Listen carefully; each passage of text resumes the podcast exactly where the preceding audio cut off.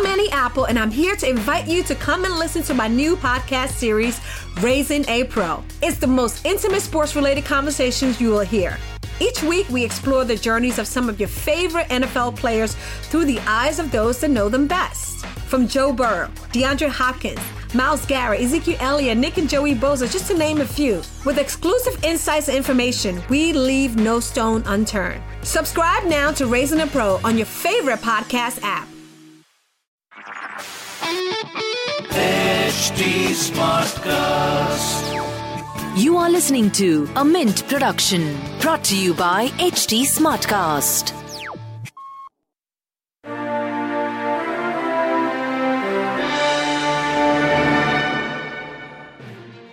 Hi, and welcome to Market. It is a Mint podcast with a fresh take on news and what they mean for the markets. I am Pallavi Pengonda from the Mark to Market team, and on today's episode, we will discuss why the government's measures ahead of the festival season may not boost consumption significantly. Finance Minister Nirmala Sitharaman's fiscal stimulus announcements in a press conference on Monday turned out to be a bit of a damn squib. That's because the announcements are not expected to have a material impact on consumption demand. The boost to consumer spending is expected to be to the tune of Rs 36,000 crore. This is split between Rs 28,000 crore from the Leave Travel Concession or LTC voucher scheme and Rs 8,000 crore from the Special Festival Advance scheme. The scheme is devised in a way that the amount foregone by the government is expected to be offset by the Goods and Services Tax receipts or GST receipts. Economists at Barclays Securities India said the extra GST collected will likely offset the extra cost that may be incurred on the government's balance sheet. They estimate the actual fiscal cost of the announcement at 0.16% of GDP.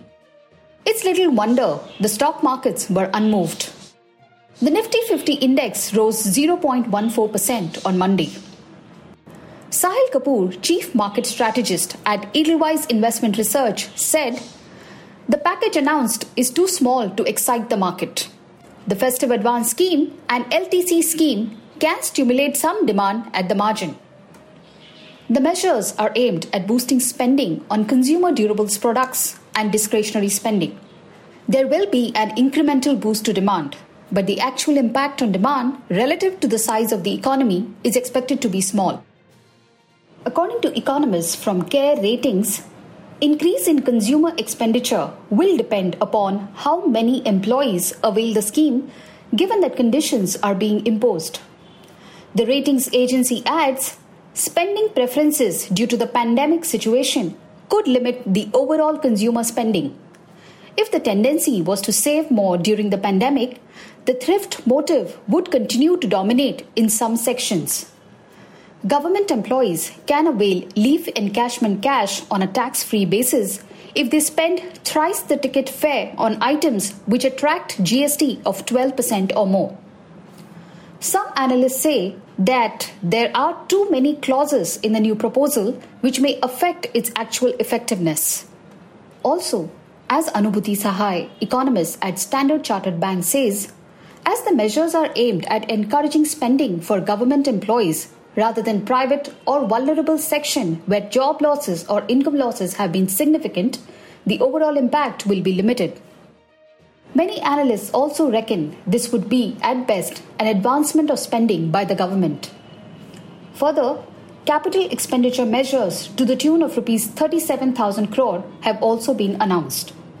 This comprises of interest-free loans to state governments worth Rs 12,000 crore and Rs 25,000 crore of actual expenditure by the centre on infrastructure.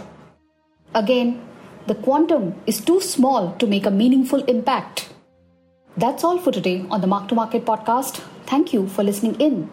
We will be back soon with another interesting topic. Do read our stories on Livemint.com. If you want to give us any feedback or want to alert us about an interesting market trend, you can reach out to us at the rate Livemint_M2M on Twitter. To listen to more podcasts, do log on to htsmartcast.com. Thank you.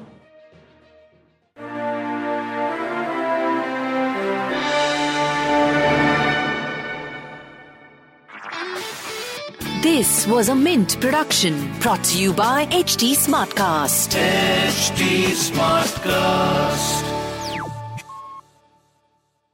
I'm Annie Apple, and I'm here to invite you to come and listen to my new podcast series, Raising a Pro. It's the most intimate sports-related conversations you will hear.